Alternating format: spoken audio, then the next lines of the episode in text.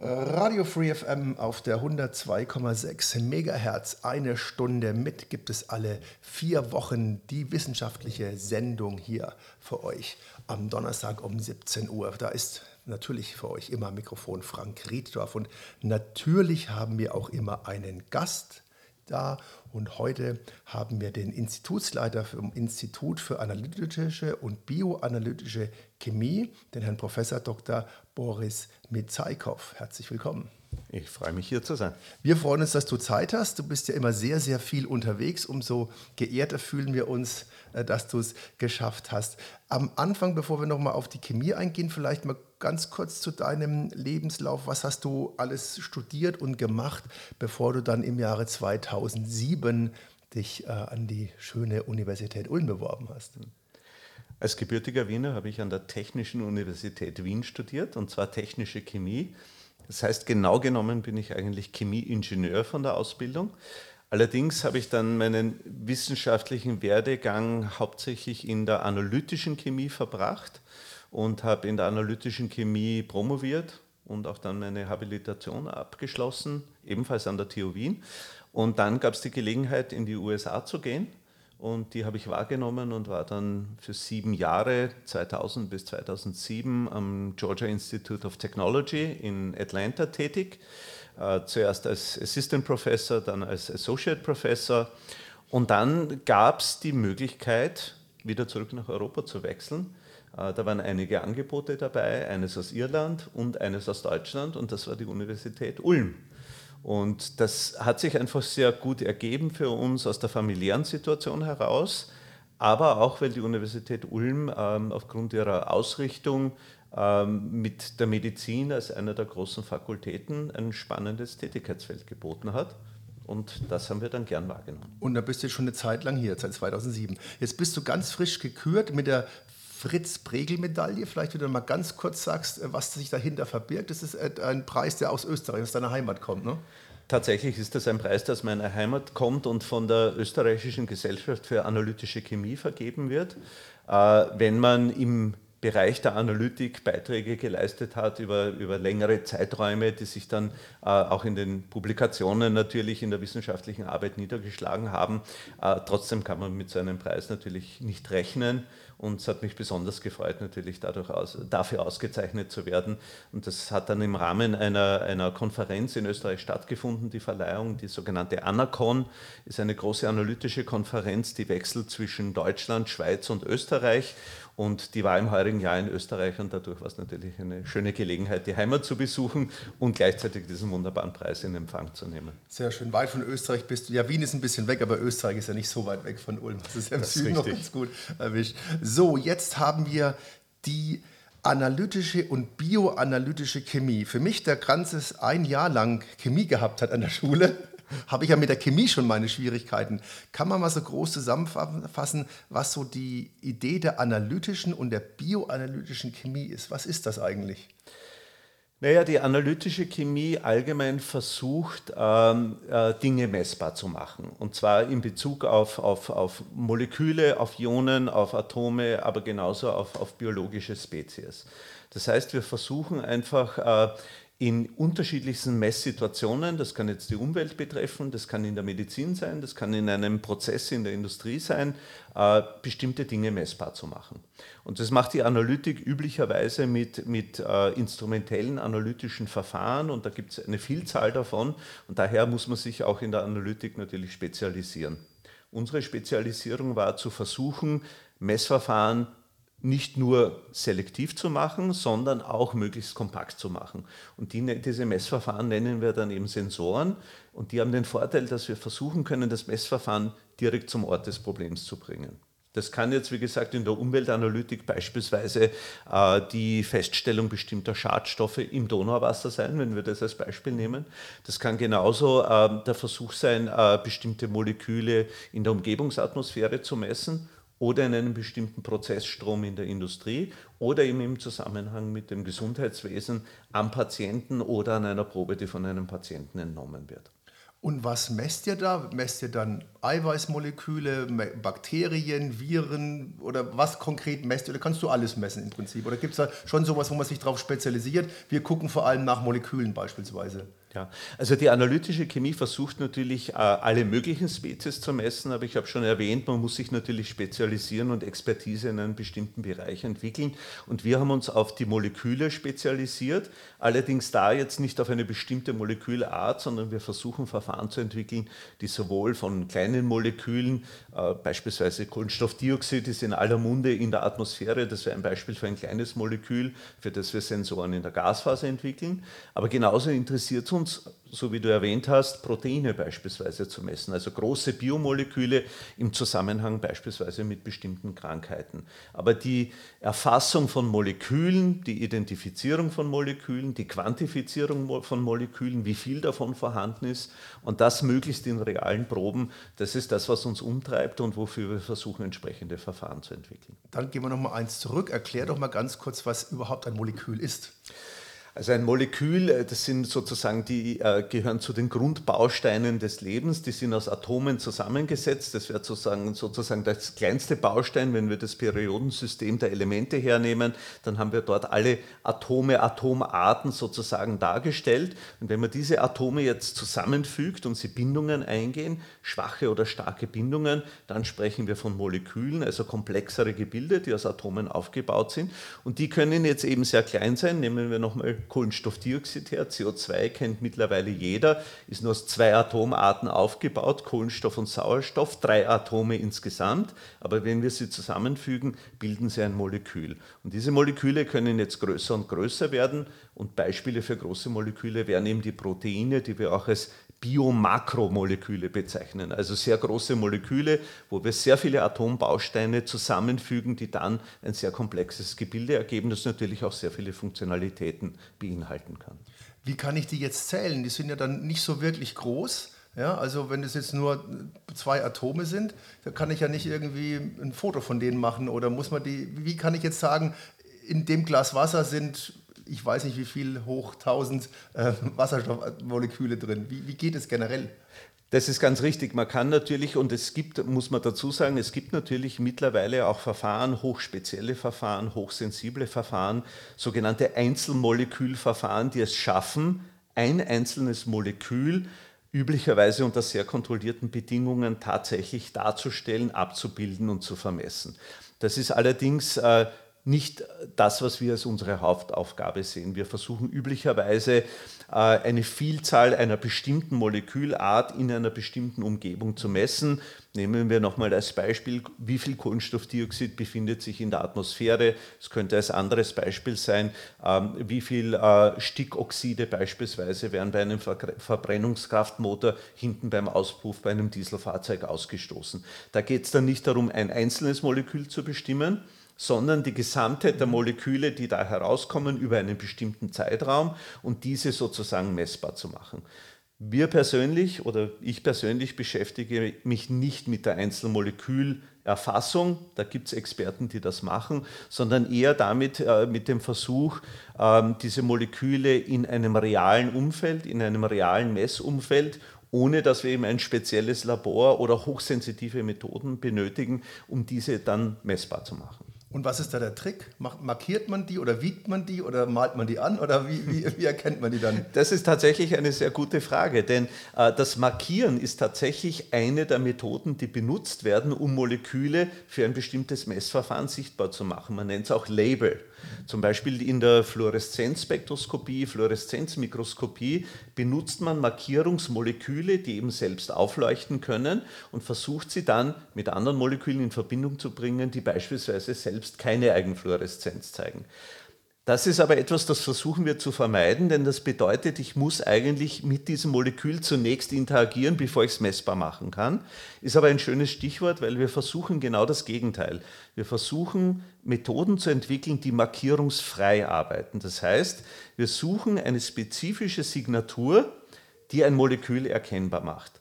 Und da gibt es unterschiedliche Methoden, das zu tun. Und unsere Spezialisierung oder meine persönliche Spezialisierung ist das Nutzen der sogenannten Infrarotspektroskopie. Das ist ein spezielles spektroskopisches optisches Verfahren, wo wir Moleküle in Schwingung versetzen können. Und wenn diese Moleküle schwingen, erzeugen sie ein ganz charakteristisches Schwingungsmuster. Und dieses Muster wird auch manchmal als der Fingerabdruck eines Moleküls bezeichnet. Und das beinhaltet schon, es ist einzigartig für jedes Molekül. Es stimmt nicht ganz. Es gibt natürlich Moleküle, die sehr, sehr ähnliche Fingerabdrücke zeigen. Die sind dann auch schwierig zu unterscheiden. Aber wir können das nutzen und über diese Fingerabdrücke versuchen, Moleküle ganz selektiv zu erfassen, auch wenn viele andere Moleküle beispielsweise in der Umgebung vorhanden sind. Und die verändern sich dann nicht? Er beschießt sie mit Laser und dadurch verändern die sich aber auch, oder? Also der Laser ist eine Variante, wir müssen aber nicht unbedingt Laser benutzen, denn tatsächlich ist die Infrarotstrahlung Wärmestrahlung. Das heißt, es ist die gleiche Strahlung, die wir bemerken, wenn die Sonne auf unsere Fensterscheiben scheint und die Fensterscheibe, wenn wir sie angreifen, wird warm. Das bedeutet, die Moleküle, aus denen die Fensterscheibe aufgebaut ist, werden in Schwingung versetzt. Sie nehmen die Energie vom Sonnenlicht auf, beginnen zu schwingen und dadurch erwärmt sich die Fensterscheibe. Und genau diesen Effekt können wir nutzen, um jetzt auch andere Moleküle gezielt mit Infrarotlichtquellen zu beleuchten. Und die können jetzt entweder eine relativ große Bandbreite haben, ein ganzes sogenanntes Spektrum abdecken. Es können aber auch, so wie du es erwähnt hast, das können auch Laser sein. Laser benutzen wir auch, allerdings in diesen langen Wellenlängen. Die Infrarotstrahlung hat eine Wellenlänge von 3 bis 10, 15, 20 Mikrometer. Der sichtbare Bereich ist von etwa 700 bis 900 Nanometer, ist also sehr viel kürzer in der Wellenlänge und beinhaltet sehr viel mehr Photonenenergie. Je länger die Wellenlänge wird, umso geringer wird die Photonenenergie, umso weniger können wir die Moleküle sozusagen beeinflussen oder zerstören, wenn wir sie damit beleuchten. Das heißt, üblicherweise gilt die Infrarotspektroskopie und auch Sensorik als ein nicht zerstörendes Analyseverfahren, weil wir beleuchten die Moleküle, versetzen sie in Schwingung, aber wir verändern sie idealerweise nicht und zerstören sie nicht. Das heißt, ihr wisst bei allen Molekülen, wann die in Schwingung geraten. Das, das weiß man. Im Prinzip, man weiß das, es gibt auch äh, Theoretiker, die das berechnen können, es gibt Physiker, die das berechnen können. Tatsächlich ist es so, dass es äh, ein, ein, ganzes Expertengebiet gibt, äh, das sich darum dreht, theoretisch diese Schwingungsspektren zu berechnen. Das hilft uns natürlich auch, um grundsätzlich zu verstehen, warum bestimmte Moleküle bei bestimmten Wellenlängen schwingen, warum andere nicht schwingen und diese Schwingungsmuster, diese Fingerabdrücke genau verstehen zu können. Das machen wir selbst nicht, wir modellieren das eigentlich nicht, sondern wir nutzen einfach die Tatsache, dass eben diese Schwingungsmuster von Molekül zu Molekül unterschiedlich sind. Mhm. Also das heißt, du kriegst jetzt quasi den Auftrag zu gucken, äh, wie viel CO2 ist da jetzt hier bei dem Auspuff drin. Und dann weißt du, okay, die Moleküle, die reagieren auf diese Wellenlänge. Und dann nimmst du ein Licht, das diese Wellenlänge hat und schießt es da rein. Oder so muss ich das vorstellen. Ganz genau. Oder wir benutzen Licht mit vielen Wellenlängen und versuchen dann aus den Mustern, die wir erzeugen, zu erkennen, welche Moleküle vorhanden waren. Also man kann genau, wie du es erwähnt hast, beide Ansätze wählen. Wir können entweder, weil wir wissen, wo ein bestimmtes Molekül sein Schwingungsmuster hat, Strahlung einsetzen, die genau dieses Molekül in Schwingung versetzt. Oder wir beleuchten alles bringen alle Moleküle zum Schwingen und müssen dann aus dem sehr komplexen resultierenden Spektrum zurückrechnen, welche Moleküle waren jetzt für all diese Schwingungsmuster insgesamt verantwortlich. Und beide Wege sind möglich und beide mhm. Wege werden genutzt. Und wie viel Unschärfe ist da jetzt drin? Kann es dann sein, dass hm. man so ein anderes Molekül mitschwingt, weil es gerade in der Nachbarschaft ist oder, oder ist es ausgeschlossen? Ja, nee, das ist tatsächlich so, denn, denn ich glaube, wie wir es eingangs erwähnt haben, und das war eigentlich ein schöner Einstieg, Moleküle sind aus Atomen aufgebaut. Wir wissen, wenn wir uns das Periodensystem ansehen, es gibt eine limitierte Anzahl an Atomen. Das heißt, es ist auch eine limitierte Anzahl an Atomen, aus denen die Moleküle aufgebaut sind. Und das bedeutet, bestimmte Bindungen, bestimmte Verbindungen aus Atomen in Molekülen kommen immer wieder vor, sind natürlich repetitive Einheiten. Und das bedeutet, die schwingen natürlich auch bei sehr ähnlichen, manchmal bei exakt gleichen Lichtwellenlängen und bei gleichen Frequenzen. Das heißt also, wir müssen damit leben, dass Moleküle überlagernde Schwingungsmuster haben. Ich nehme das immer gerne als Beispiel, ich zeige es manchmal auf den Folien, das können wir jetzt im Radio leider nicht tun, aber wenn man sich vorstellt, man nimmt jetzt ein Wasserglas und hinterlässt seinen Fingerabdruck. Ja? Und dann nimmst du das gleiche Wasserglas und hinterlässt auch deinen Fingerabdruck über meinem. Dann sind da zwei individuelle Fingerabdrücke. Wir wissen, jeder Mensch hat einen ganz individuellen Fingerabdruck. Aber wenn sie übereinander liegen, wird es schwierig, sie auseinander zu dividieren. Wenn jetzt eine dritte Person kommt, haben wir einen dritten Fingerabdruck und so weiter. Jetzt, wenn wir uns vorstellen, das sind die Schwingungsmuster der Moleküle, dann überlagern die ganz ähnlich wie die Fingerabdrücke. Jedes Molekül hat sein einzigartiges Spektrum aber wenn wir viele Moleküle gleichzeitig beproben, dann werden all diese Fingerabdrücke gemeinsam einen Gesamtfingerabdruck ergeben. Und dann liegt es daran, mit geeigneten mathematischen Verfahren, statistischen Verfahren zu versuchen, diese Beiträge der einzelnen Fingerabdrücke wieder auseinanderzurechnen, um dann sagen zu können, welches Molekül oder welche Moleküle waren insgesamt vorhanden. Das kann natürlich manchmal auch nicht so gut funktionieren. Das muss man fairerweise immer dazu sagen. Es gibt Proben, wo so viele Molekülarten vorhanden sind und manchmal auch so viele ähnliche Moleküle vorhanden sind, dass wir manchmal nur eine Gesamtaussage treffen können. Das wird tatsächlich aber auch genutzt, zum Beispiel ähm, in der Wasseranalytik äh, gibt man zum Beispiel den gesamtorganischen Gehalt an, Total Organic Content, TOC heißt das. Und da wird nur die Gesamtheit aller organischen Moleküle in dieser Wasserprobe bestimmt, ohne jetzt zu differenzieren, um welche es sich genau handelt. Man kann das tun, weil alle organischen Moleküle üblicherweise Kohlenstoff, Wasserstoff beinhalten. Das heißt, das erkenne ich im Schwingungsspektrum aber ich tue mir dann schwer, hunderte verschiedene organische Moleküle, die gleichzeitig vorhanden sind, auseinanderzurechnen. Also wenn man das dann zu Gruppen zusammenfasst, ist es einfacher, weil man dann eben, wie du gesagt hast, dieses Individuelle nicht so hat. Oder gibt es doch auch, dass nur ein Molekül, das wäre dann das Traum, der Traum für dich. Ne? Du hast nur eine Molekülgruppe da drin, dann kann man sagen, geht oder geht nicht. Gibt es so eine genau. reine Sache oder gibt es das gar nicht? Das gibt es tatsächlich schon. Also es gibt äh, beispielsweise Moleküle, die aufgrund ihres speziellen, auf ihrer speziellen Molekülstruktur, wie sie aufgebaut sind, bei sehr selektiven Wellenlängen schwingen. Das Beispiel, das wir heute schon benutzt haben, Kohlenstoffdioxid, ist tatsächlich so ein Molekül. Das schwingt in einem Bereich des Infrarotspektrums, wo eigentlich außer Wasser fast kein anderes Molekül eine Signatur hat. Da tun wir uns natürlich sehr leicht, das zu detektieren. Selbst wenn wir es jetzt in der Umgebungsluft hier im Studioraum beispielsweise machen würden, könnten wir das sehr einfach tun. Es gibt natürlich auch andere Szenarien. Äh, da komme ich vielleicht nochmals zurück auf dieses Thema Prozessanalytik, industrielle Analytik. Da haben wir üblicherweise äh, Messszenarien, die sehr genau definiert sind. Da kommen nicht unendlich viele Moleküle in einem Prozessstrom zusammen, sondern da lässt man vielleicht Komponente A mit Komponente B zu Komponente C reagieren. Und wenn ich da jetzt die Konzentrationen bestimmen will, mit Hilfe von unseren Sensoren beispielsweise, habe ich vielleicht ein, zwei, drei verschiedene Molekülarten vorliegen. Da tun wir uns auch leicht. Also es gibt solche Szenarien, aber wenn wir dann in die Umweltanalytik gehen oder eben in die Bioanalytik, in die medizinische Analytik und uns biologische Proben ansehen, humane Proben wie Analyse im Speichel, Analyse im Urin, Analyse im Blut, dann haben wir natürlich sehr viele Moleküle vorliegen und dann wird es zusehends schwieriger, diese auseinander zu dividieren. Und wenn ihr gar nicht wisst, was drin ist, dann wird es noch schwieriger. Also wenn du den Auftrag hast, kriegt man raus, was da drin ist, dann musst du quasi von A bis Z durchtesten und dann durchanalysieren. Ne? Ja, tatsächlich äh, ist, ist, das natürlich die schwierigste Aufgabenstellung, ist es, unbekannte Proben zu analysieren. Und da äh, da reicht wahrscheinlich auch unsere Methodik und unsere Expertise allein nicht aus, sondern da wird man sich eine ganze Kaskade an analytischen Verfahren äh, vornehmen und diese an der Probe zur Anwendung bringen, um mit unterschiedlichsten physikalischen Messprinzipien dann äh, diese Probe zu analysieren. Da reicht auch die Spektroskopie nicht aus.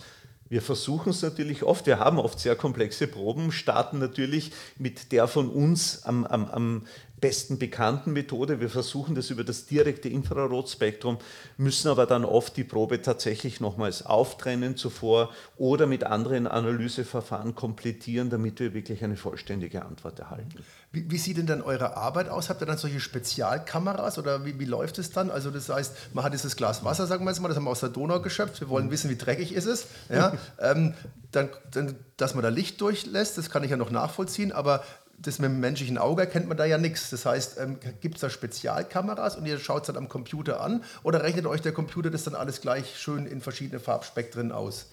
Naja, schön wäre es. Es ist natürlich im infraroten Licht etwas schwieriger, äh, da es für unser menschliches Auge nicht sichtbar ist. Das heißt, äh, wir müssen im Prinzip die Probe, zum Beispiel das Wasser aus der Donau, müssen wir ähm, in unserem sogenannten Spektrometer, das sind diese Messsysteme, oder in unserem optischen Sensor, wenn es eben sehr klein wird, müssen wir es schaffen, die Wasserprobe in kontrollierter Art und Weise mit der Infrarotstrahlung interagieren zu lassen. Und das ist im Übrigen äh, eines unserer Forschungsgebiete, zu versuchen, sicherzustellen, dass diese Interaktion sehr kontrolliert und sehr reproduzierbar erfolgt, damit wir diese Analysen auch tatsächlich quantifizieren können und berechnen können, wie viel von den Molekülen oder einer bestimmten Molekülart im Donauwasser, wenn wir bei dem Beispiel bleiben, vorhanden ist. Das heißt, wir können nicht einfach nur das Glas Wasser nehmen und versuchen zu beleuchten. Im Übrigen ist das auch eine der Schwierigkeiten der Infrarotspektroskopie, denn auch Glas ist aus Molekülen aufgebaut und absorbiert die infrarote Strahlung. Wir analysieren also das Glas mit. Und daher müssen wir da spezielle Messverfahren anwenden. Das kann jetzt sein, dass wir versuchen, beispielsweise Messgefäße zu nutzen, die aus speziellen Materialien bestehen, wo die Infrarotstrahlung durchdringen kann.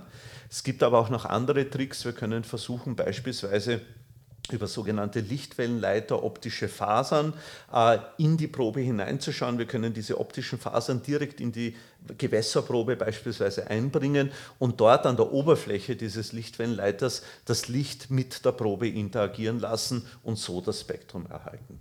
Mhm. Und am Licht erkennt man dann, wie viel da drin ist. Das heißt, wenn da ganz viel Gelb ist, dann kann man sagen, zu 70 Prozent ist es aus diesen äh, Molekülen zusammengesetzt, weil der Gelbton so variiert oder der Gelbanteil so hoch ist, um als Beispiel jetzt mal. Also als Beispiel in der optischen äh, Spektroskopie im sichtbaren Bereich mhm. wäre das richtig. Jetzt muss man wieder daran denken, wir sind bei viel längeren Wellenlängen und die sind für unser Auge nicht sichtbar. Wir sehen da keine Farbänderung, aber was wir sehen, ist eben die Veränderung dieses Schwingungsmusters und das wird uns natürlich dann am Computer über einen entsprechenden Detektor, wird das letztlich am Computer als das Schwingungsspektrum dargestellt. Aber optisch sehen wir keine Veränderung. Das heißt also, es kann sein, dass wir dieses äh, transparente Glas Wasser haben und das sind fünf oder sechs oder zehn verschiedene Molekülarten gelöst, aber für uns sieht das immer wie klares Wasser aus.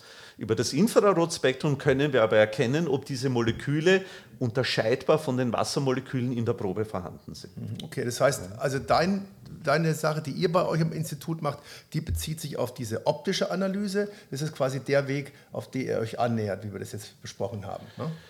Ja, das ist richtig. Und wie gesagt, wir, wir versuchen das aber eben in einem, in einem sogenannten Spektralbereich zu machen, eben im Infraroten, wo wir diese Signaturen dieser Einzelmoleküle erfassen können und uns eben nicht nur darauf verlassen, dass eine bestimmte Färbung einer Probe auf eine Kontamination, auf einen Schadstoff oder ähnliches hinweist, sondern wir wollen das sozusagen tiefergehend analysieren und herausfinden, welches Molekül ist es genau und sind vielleicht mehrere Moleküle, mehrere unterschiedliche Moleküle vorhanden. Und die könnt ihr dann auch wirklich so ganz genau isolieren. Also du kannst dann wirklich ganz genau sagen, in dem Glas Wasser sind so und so viel Prozent Molekül A, so und so viel Prozent B, C und dann hast du noch 10 Prozent übrig, wo man nicht sicher ist oder so ungefähr sieht es dann aus. Genau so kann das sein. Also es kann sein, dass wir eben nur ein oder zwei Zielmoleküle versuchen mhm. zu erfassen und es bleibt natürlich bei realen Proben, wenn wir bei den Gewässerproben bleiben oder bei den, der, sag ich mal, bei biologischen Proben, da sind natürlich immer dann Spezies vorhanden, die wir nicht erfassen können. Da bleibt ein unbekannter mhm. Rest übrig. Aber üblicherweise ähm, unsere Art der Analytik und gerade die Sensorik, die Sensorik ist ja immer als miniaturisierte Version des Labormessverfahrens ist üblicherweise auch eingeschränkt, wie viele Moleküle mit einem Sensor erfasst werden können. Der kann üblicherweise nicht so viele Moleküle erfassen wie das äquivalente Gerät, das im Labor steht.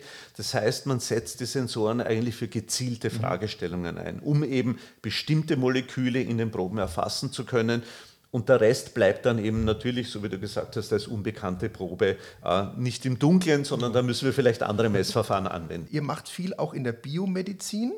Zum Beispiel gibt es was ganz, ganz Neues bei der arthroskopischen Kniesonde. Was, äh, da würde ich jetzt, also gut, ich bin auch kein Mediziner, aber da hätte ich jetzt nicht erstmal auf die analytische Chemie gesetzt. Was ist denn da euer Part? Macht ihr da genau das Gleiche? Ihr geht ins Knie rein und untersucht die Proben? Tatsächlich versuchen wir genau das. Wir versuchen die Spektroskopie so klein zu machen, dass sie in den gleichen arthroskopischen Katheter passt, über den normalerweise der Chirurg in der Arthroskopie zum Beispiel ein Endoskop in das Knie hineinschiebt und versucht optisch über eine kleine Kamera zu erkennen, wo ein Problem im Knie mit dem Kniegewebe, mit dem Meniskus oder ähnliches sein könnte.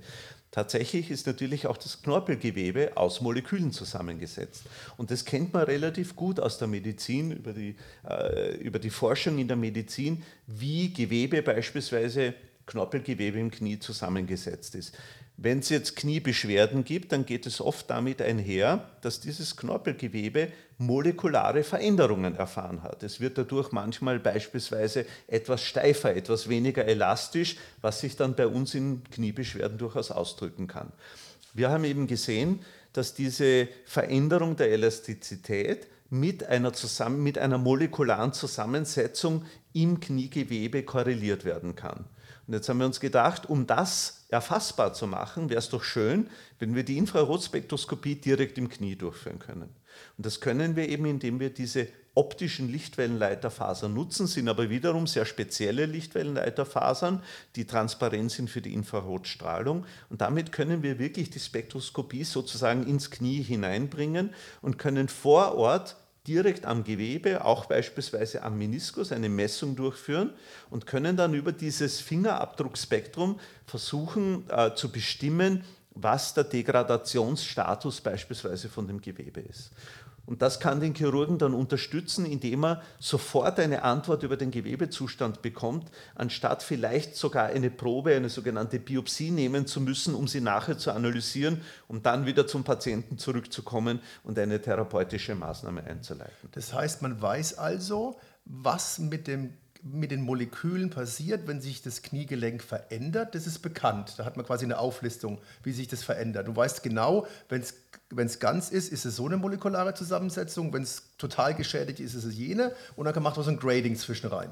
Und dann könnt ihr sagen, ähm, die Moleküle haben sich so und so verändert. Zu 70 Prozent, 80 Prozent, 20 Prozent ist es geschädigt. Und da schießt ihr einfach sozusagen Licht ins Knie rein. Kann man das so sagen? Naja, man kann es eigentlich tatsächlich, kann man so sagen. Wir versuchen das natürlich in sehr kontrollierter Art und Weise wiederum zu tun, weil wir eben äh, eine, eine Messung durchführen wollen. Und wir wollen ja sogar zum Teil auch quantitativ bestimmen, wie viel von dem Gewebe hat sich verändert, um genauso wie du gesagt hast, diese Gradierung zu bekommen. Herauszubekommen, ist das Gewebe wenig geschädigt, mittel geschädigt oder stark geschädigt im, beim Gewebe, um es jetzt äh, einfach zu lassen, geht es gar nicht darum, sogar äh, neue Moleküle zu detektieren, sondern es sind die gleichen Moleküle, aber die Quervernetzung zwischen diesen Molekülen ändert sich. Kann man sich vorstellen, ganz ähnlich wie ein Polymer, das eben sehr hart sein kann oder das sehr weich und elastisch sein kann. Und beim Knorpelgewebe ist es ganz ähnlich, dass sich dieser Quervernetzungsgrad verändern kann und dadurch verliert das Gewebe an Elastizität. Aber das ist eine molekulare Veränderung und damit damit können wir sie mit dem Infrarotspektrum detektieren. Das heißt, da macht ihr es euch leicht, weil ihr wisst genau, was ihr sucht. Ihr sucht diese und jene Moleküle. Ihr sucht nicht die Unbekannten. Was ist dann die Schwierigkeit, den Sensor an die Arthroskopie ranzubringen, das dann genau über der Kniescheibe messen zu lassen oder die Daten zurückzubringen? Oder was ist oder das Hauptproblem an dieser Methodik? Ja, also es war tatsächlich äh, ein, ein, ein Projekt, ein sehr großes EU-Projekt, wo wir mit äh, sowohl klinischen Partnern als auch technologischen Partnern in ganz Europa verteilt äh, gearbeitet haben, äh, weil tatsächlich mehrere Problemstellungen bestehen. Das eine ist, äh, dass es zunächst gar nicht so einfach ist, äh, IR oder infrarotspektroskopische Sensorsysteme überhaupt so klein zu machen. Wir müssen eben diese Lichtwellenleiterfasern nutzen. Allerdings sind das eben sehr spezielle Materialien. Man kennt vielleicht Lichtwellenleiterfasern aus der Telekommunikation, wo ja heutzutage beispielsweise über Glasfaserkabel unser gesamtes Internet läuft. Das sind ganz ähnliche Glasfasern, allerdings sind es sehr spezielle Gläser, die für Infrarotstrahlung transparent sind die sind natürlich nicht so hoch entwickelt und haben sogenannte Abschwächungsverluste. Das heißt, wir schicken unser Infrarotlicht in diese Faser rein und je länger es durch diese Faser durchwandern muss, umso weniger wird die Signalintensität. Und das bedeutet, wir brauchen sehr intensive Lichtquellen, damit von der Lichtquelle, vom IR, äh, vom Infrarotstrahler bis hin dort, wo der Chirurg dann diese Sonde in das Knie hineinführt, noch genug Licht vorhanden ist.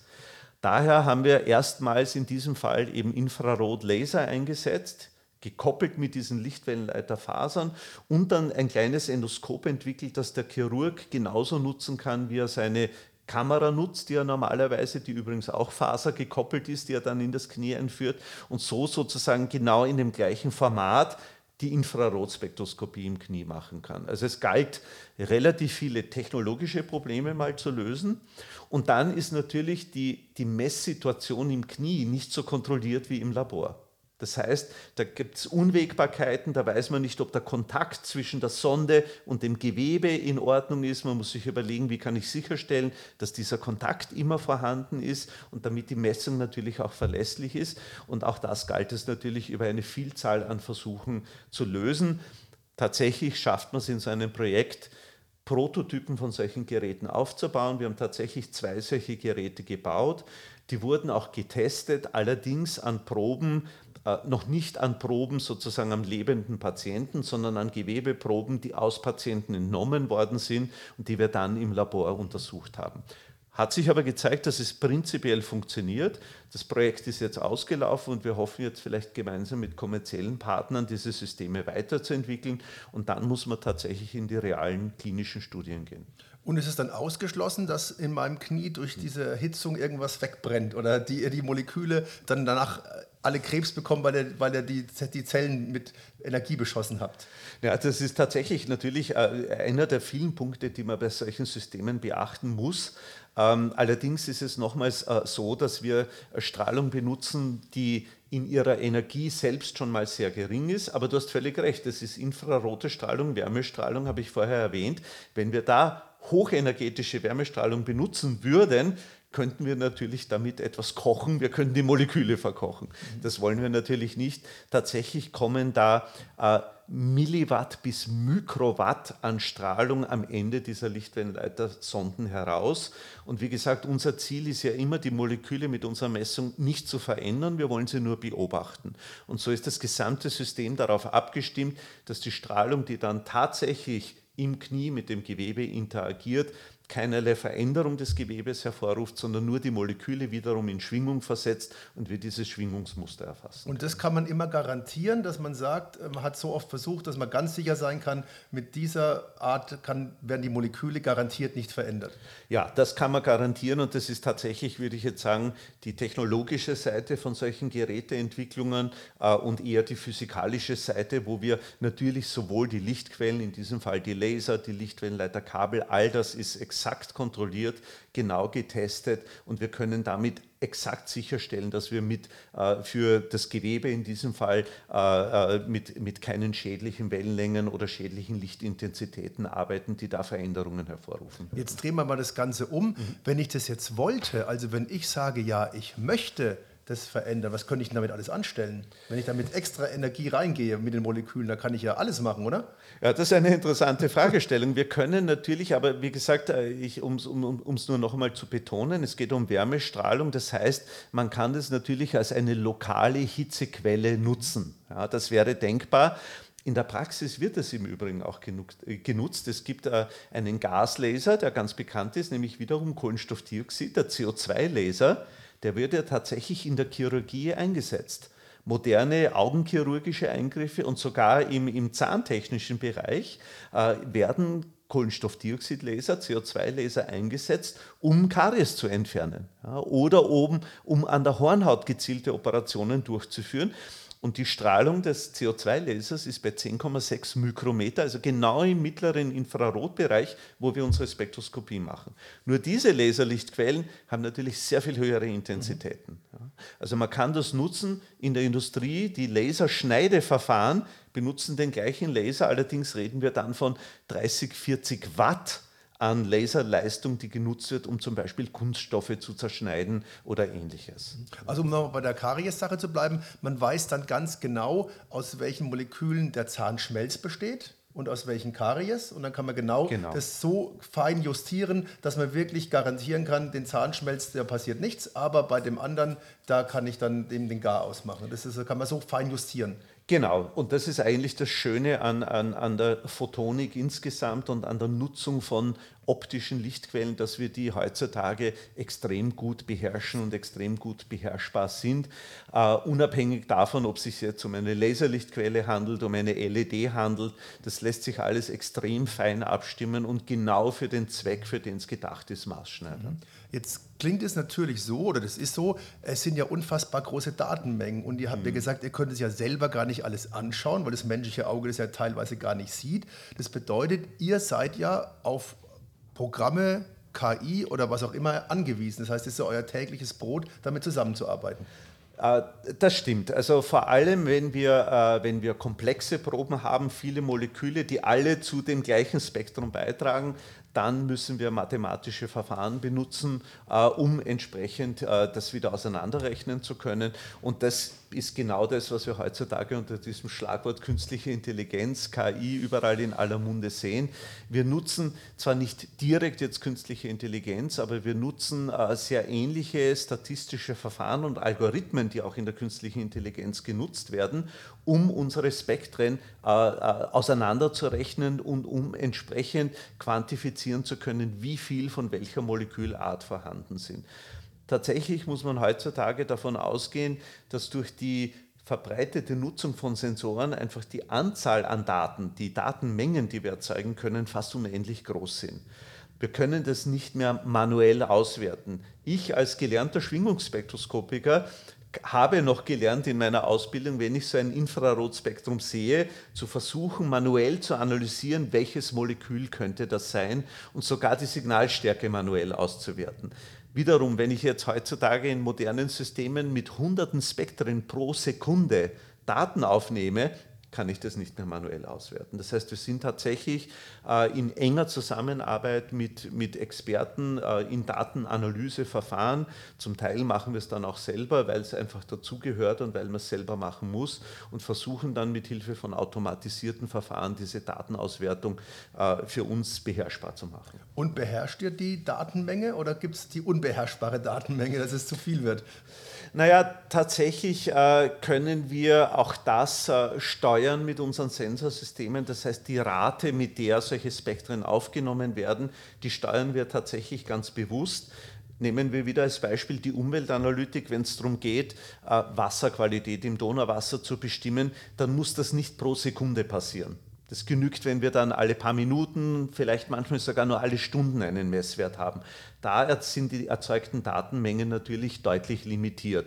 Es kann aber sein, dass wir beispielsweise, und wir beschäftigen uns schon sehr lange mit der Atemgasanalytik, dass man wissen will, während eines Ausatmenvorganges zeitlich aufgelöst, welche Moleküle und wie viel davon herauskommen. Da müssen wir natürlich mit Sekundenzeitauflösung arbeiten und da werden die Datenmengen natürlich entsprechend größer. Wozu braucht man das mit dem Atemgas? Ja, das Atem, die Atemgasanalytik ist ein, ein, spannender Bereich, weil man eigentlich schon lange weiß, dass ähm, wenn wir beispielsweise eine Krankheit in unserem Körper entwickeln, äh, dass sich dann alle metabolischen Vorgänge im Körper verändern können und letztendlich dabei auch Nebenprodukte entstehen, die gasförmig sind. Und die atmen wir dann letztendlich über das Ausatmen aus. Und das heißt, wir haben sozusagen, wir nennen das gerne ein diagnostisches Fenster, indem wir Moleküle detektieren können. Und da ist es tatsächlich so, dass man, und das ist äh, allerdings vielleicht auch nicht so einfach, wie es im ersten Moment klingt, wir atmen nämlich mehrere hunderte Moleküle aus mit jedem Atemzug. Ein Teil davon ist natürlich in den kleinen Flüssigkeitströpfchen gelöst, die wir auch ausatmen. Aber was uns besonders interessiert, sind die Moleküle, die sich in der ausgeatmeten Gasphase befinden. Und da gibt es ähm, Kombinationen an Molekülen, die als Indikatoren für bestimmte Krankheiten äh, genutzt werden können. Das nennen wir dann Biomarker.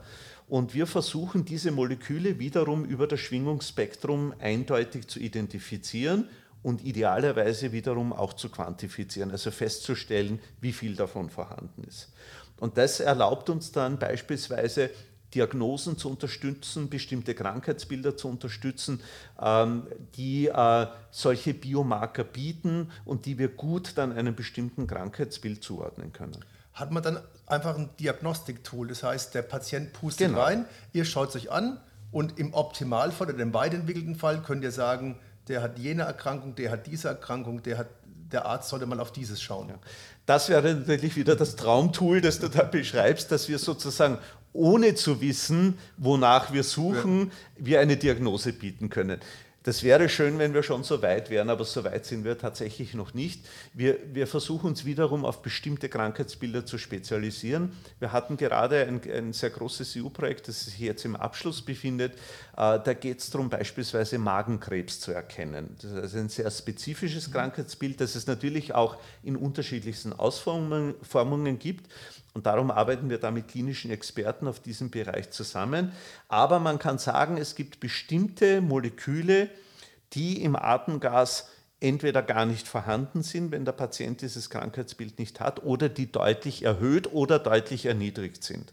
Das heißt, wir müssen uns jetzt mal da auch herantasten und mal schauen, welche Krankheiten kann man durch solche Kombinationen an Molekülen detektieren. Und dann kann man sich mal gezielt mit dieser Krankheit beschäftigen. Äh, wenn wir das für mehrere Krankheiten schaffen, was natürlich ein, ein, sehr, sehr großer Aufwand ist, dann kann es in Zukunft vielleicht mal so weit kommen. Ich nehme da immer in den Vorlesungen gern das Beispiel des Tricorders her aus Star Trek, wer es noch Star, kennt. Ja. Trek, wir halten genau. das genau an den Patienten und kriegen sofort die Diagnose über alle möglichen äh, physiologischen Zustände.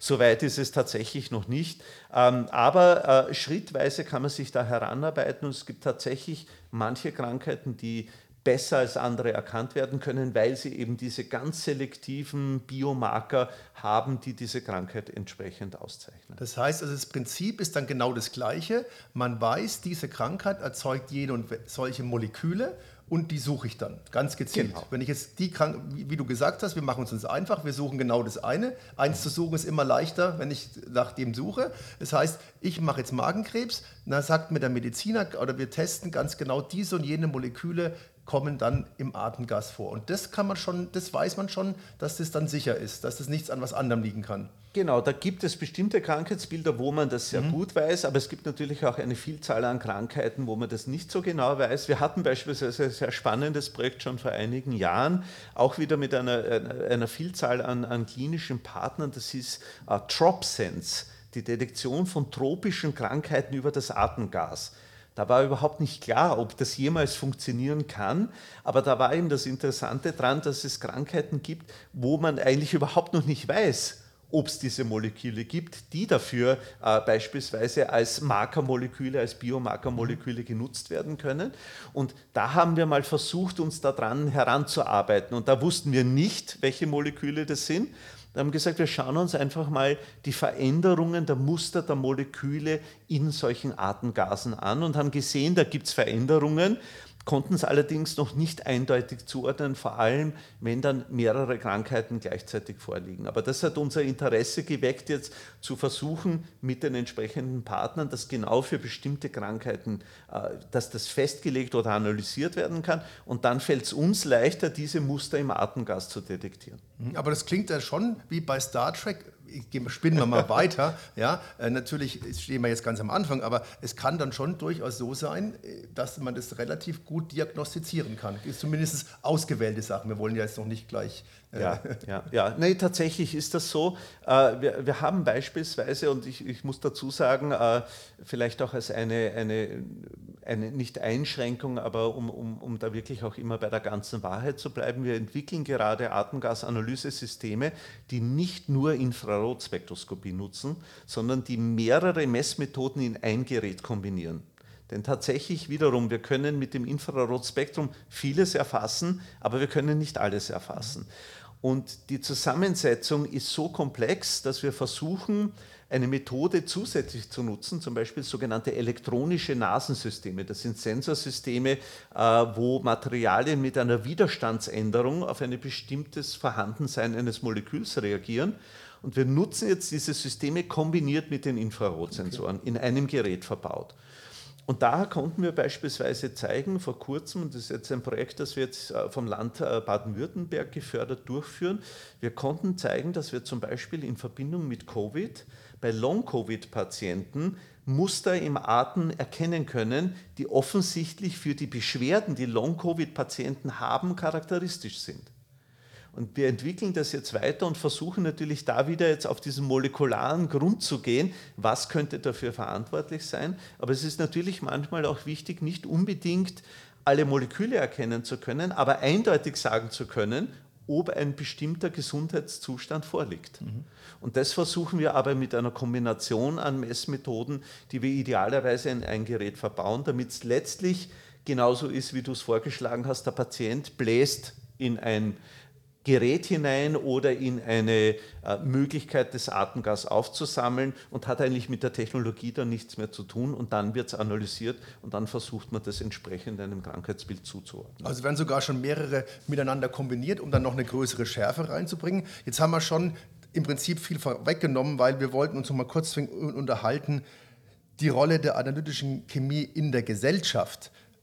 Weil, was sagt er immer? Ja, da sitzt er da oben, der Mitsaikow, und forscht da mit seinen Molekülen rum, weil ihm das gefällt, der alte Chemiker, ja, und trifft sich mit anderen Leuten und keiner versteht, was er da überhaupt treibt. Ja, jetzt hast du ja schon zwei Beispiele gebracht, wo man eben genau sieht, nee, da, da werden wir alle davon etwas haben. Das klingt aber ja so, Moleküle haben wir ja überall, das heißt, eigentlich seid ihr ja überall einsetzbar. Naja, es, äh, the theoretisch ist es so. Äh, tatsächlich äh, muss man natürlich auch die Technologie sozusagen äh, zum Menschen bringen oder in die Messsituation bringen.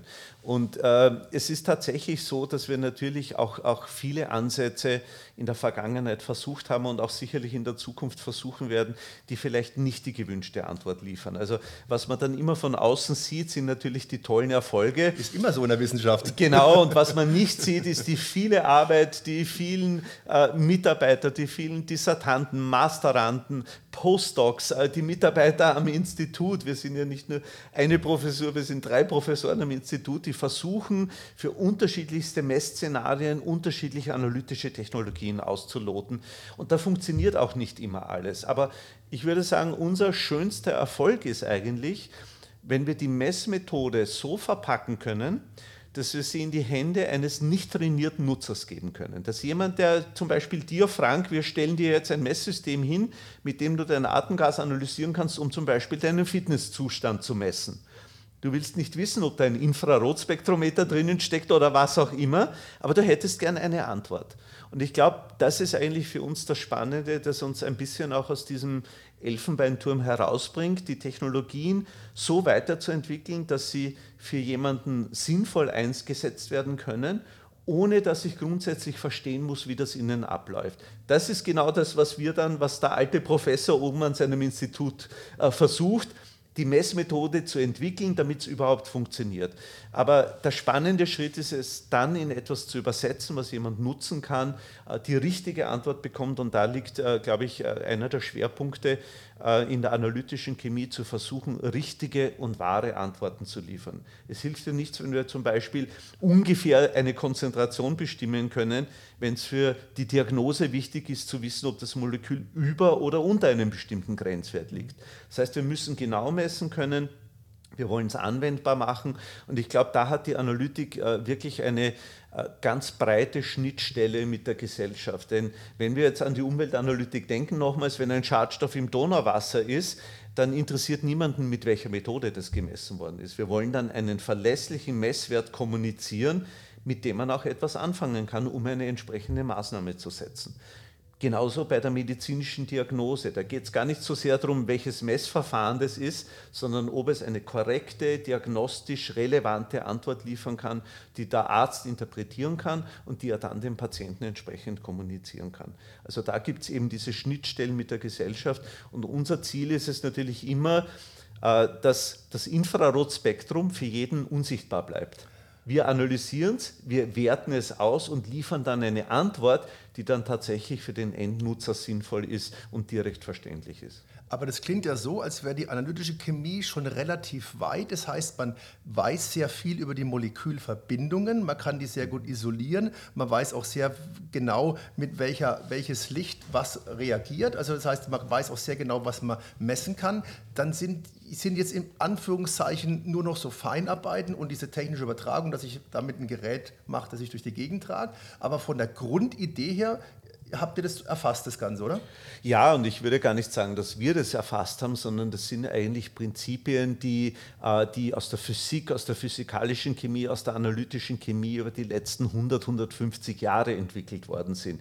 Nur viele dieser Prinzipien waren, äh, sage ich mal, außerhalb eines Experimentallabors beispielsweise nicht anwendbar. Das heißt, wie in meinem speziellen Fall Infrarotlicht mit Molekülen interagiert, das ist schon lange bekannt. Aber das jetzt in einem Format zu tun, damit es für einen Endnutzer anwendbar wird, damit ich es eben in der Umweltanalytik, der Prozessanalytik, in der Medizin einsetzen kann, damit es einen Nutzer einsetzen kann, der nichts von der Technologie versteht, das ist natürlich einer der wesentlichen Punkte. Aber die grundlegenden Messprinzipien, würde ich sagen, quer durch die analytische Chemie sind eigentlich schon relativ lange bekannt Ich würde aber nicht ausschließen, und es ist tatsächlich so, dass auch manchmal neue fundamentale Interaktionsprinzipien entdeckt werden, auf deren Basis man dann auch völlig neue Arten der Sensorik aufbauen kann. In den Quantenwissenschaften erleben wir das mhm. gerade. Ne? Wir können auch äh, sogenanntes Quantenlicht in der optischen Sensorik einsetzen.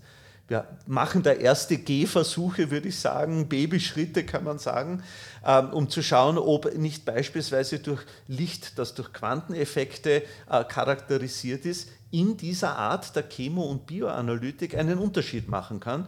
Und ich denke, da wird es noch einige spannende Überraschungen geben, äh, die vielleicht nicht aus unserem Labor kommen werden, aber durchaus Überraschungen geben, wo man noch ganz neue Messprinzipien entwickeln und äh, kann, die wir dann wiederum versuchen, in der analytischen Chemie einzubauen und nutzbar zu machen. Da werden wir uns überraschen lassen. Jetzt kommen wir ganz zum Schluss nochmal auf eine aktuelle Sache hier in Ulm. Da gibt es nämlich ein neues Institut, das ist Hans Schickhardt, Hahn-Schickhardt-Institut. Was hat es damit auf sich? Da sind wir jetzt seit kurzem auch dabei oder du bist dabei.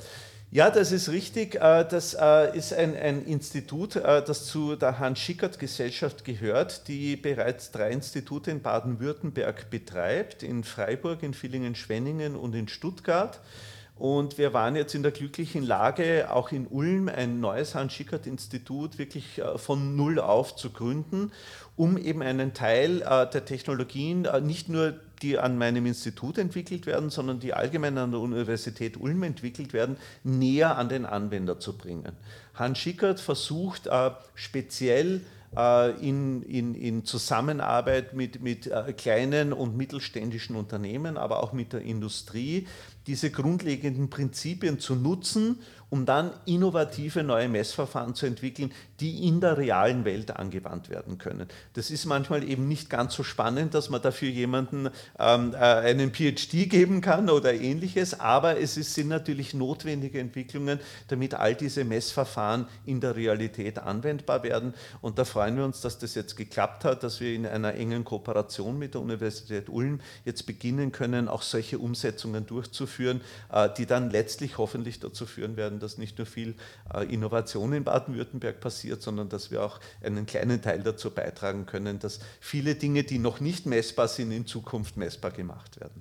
Klingt zumindest äh, vielversprechend, was ihr da habt. Und ähm, das war eine sehr, sehr spannende Sache. Ich kann mir jetzt was vorstellen, was die analytische Chemie so alles macht und wo sie einsetzbar ist. Und es klingt äh, absolut äh, zukunftsspannend. Ich freue mich dann schon, wenn, ihr, wenn wir das Star Trek-mäßig einsetzen können. Ja, man bläst in den Luftballon rein und er rattert dann sämtliche Krankheiten, die so abgebildet werden, durch und macht eine Diagnose. Das ist die ferne, ferne Zukunftsmusik, die es natürlich nicht so bald geben wird. Aber ihr arbeitet an dieser Sache dran, absolut spannend. Ich bedanke mich bei meinem Gast vom Institut für analytische und bioanalytische Chemie, den Herrn Professor Dr. Boris Mitzaikow der in der vergangenen Stunde Gast bei uns war. Vielen herzlichen Dank, dass du da warst, Zeit gehabt hast und natürlich viel Erfolg für deine weitere Forschung.